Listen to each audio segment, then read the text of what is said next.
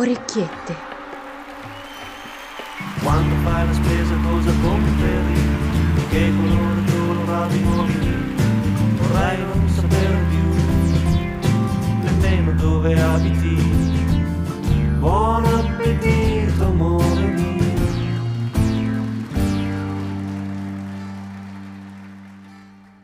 Episodio 5. Orecchiette all'italiana.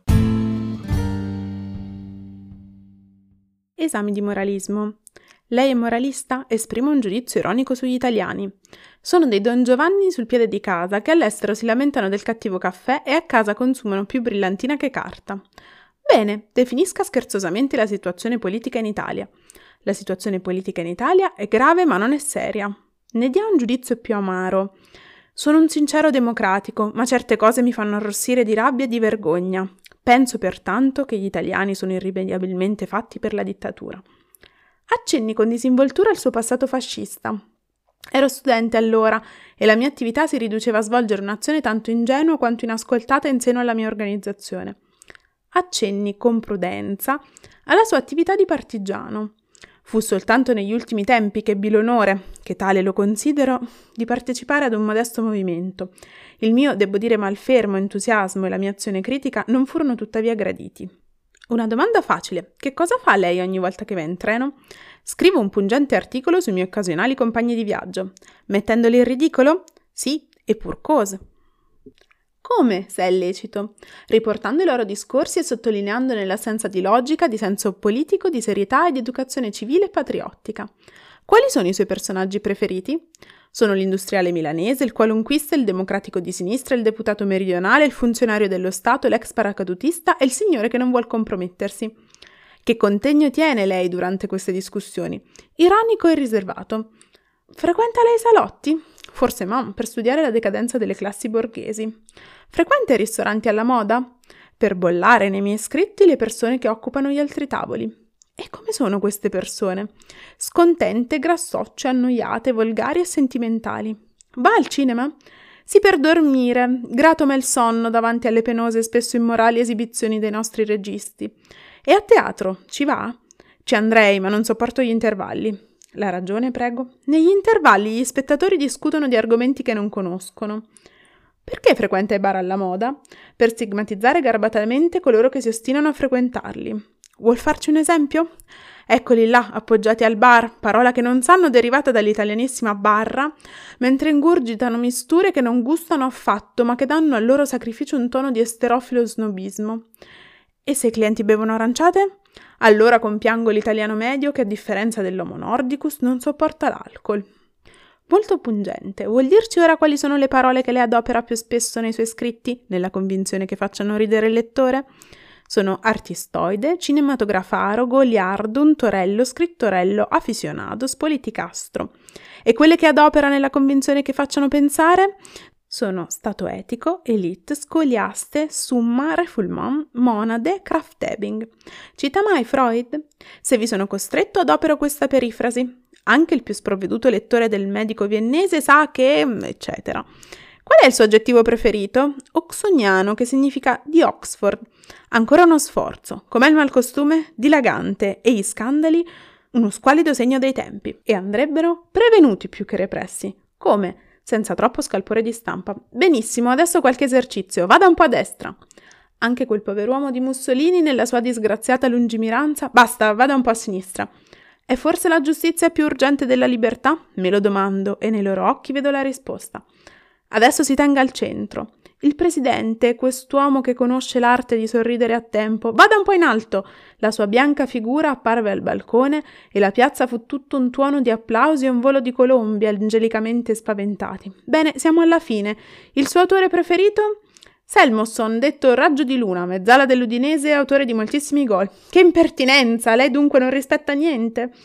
Ah sì, i monopoli, i grandi giornali e la radio, quest'ultima ben inteso da quando ne faccio parte. Notato che nella nostra orecchietta c'era una delle citazioni più usate e abusate della politica italiana? Ah sì, il presidente, quest'uomo che conosce l'arte di sorridere a tempo. Ma sei scemo? Era la situazione politica è grave ma non è seria. Rispunta più o meno ogni primavera in concomitanza con le elezioni, che poi questo era un pezzo di quasi 70 anni fa, ma secondo te esistono ancora i moralisti? Beh, a mio avviso decisamente sì. Magari non li chiamiamo più moralisti, li chiamiamo opinionisti e vanno ospiti da Paolo del Debbio, oppure restano ospiti sul proprio divano di casa tipo tuo padre. Esatto, eh, mio padre è il moralista contemporaneo, secondo me. Lui ha sempre un'opinione, possibilmente una via di mezzo tra i saldi principi novecenteschi, come se fosse appena tornato dal fronte delle Ardenne, e i primi 5 Stelle, pronto ad propinare con lo stesso tono e gli stessi modi che userebbe nel salotto di Bruno Vespa, ma sulla poltrona di casa davanti al caminetto. Ti dirò, secondo me c'è un'altra grande categoria di moralisti eh, al giorno d'oggi, i cantanti indie. In che senso i cantanti indie? Sì, perché il cantante indie, che vuole sentirsi superiore rispetto al nazional popolare in quanto indie, non fa altro che criticare i comportamenti conformisti e mainstream, dimostrando un certo moralismo e rigidità di pensiero. Però ora non vorrei dire, ma non ti sembra che siamo un po' moralisti anche noi che siamo qui a lamentarci della gente moralista? O di chi usa le citazioni a sproposito, o di chi va a fare l'opinionista, o dei cantanti indie. Pensa, l'orecchietta di oggi si lagna più di noi. Mi sono rotto il cazzo che bisogna essere lavoratori flessibili, come il Gasolano in tournée, ma molto più sorridenti. Di fascisti col culto del corpo che diventano campioni di greco-romano e poi fanno gli agguati ai ragazzini di notte. In 5 contro 1. Mi sono rotto il cazzo che non sono d'accordo con te. Ma morirei affinché tu possa dire la tua stronzata. Che poi i nazisti sono giovani che amano la politica. I comunisti prendono modello Cristo mentre i preti contestualizzano bestemmie e nella guerra per la pace vince sempre il voto moderato.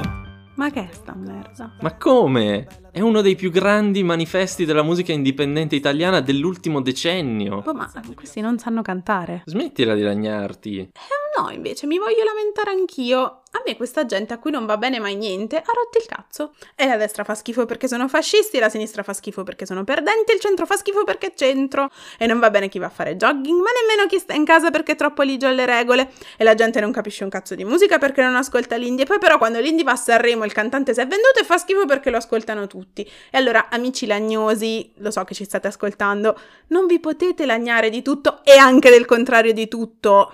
Non è tutto bianco e nero, non può fare tutto schifo che poi non riconoscereste comunque nemmeno il grigio e non vi andrebbe bene lo stesso. Vi piace solo lagnarvi, che diciamocelo, è quello il vostro grande talento. Ti stai lagnando esattamente come loro. Cosa vuoi farci? Ho anch'io un talento. Mi sono rotto il cazzo delle signorine che vogliono fare un sacco di cose, ma non ne sono in grado e se ne accorgono tardi. E allora 800 euro per la reflex, 200 per yoga, 300 per i peli del culo e 600 d'affitto. Per emanciparsi alle volte, come vedi, le loro spietate critiche colgono nel segno.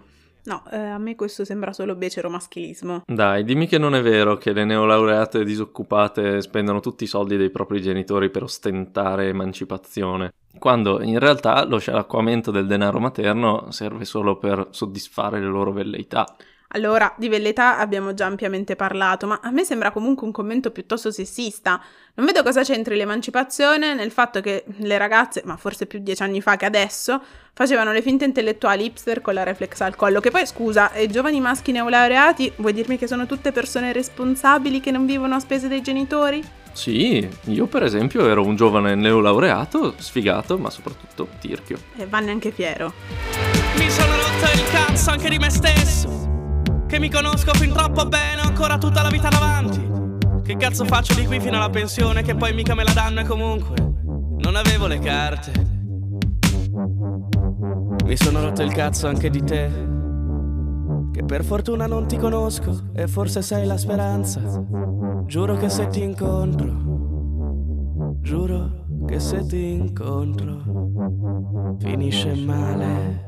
Vedi che si lamentano di tutto, si lamentano anche di se stessi, non se ne può più. Ma ti rendi conto che stai facendo esattamente la stessa cosa? Ti lamenti di ogni cosa che dice questa orecchietta? Perché io te l'avevo detto che questa orecchietta non mi piace e tu insisti che è un pezzo di storia, ma poi io mi lamento di poche selezionate cose. Ma a me sembri la peggiore moralista di questo mondo.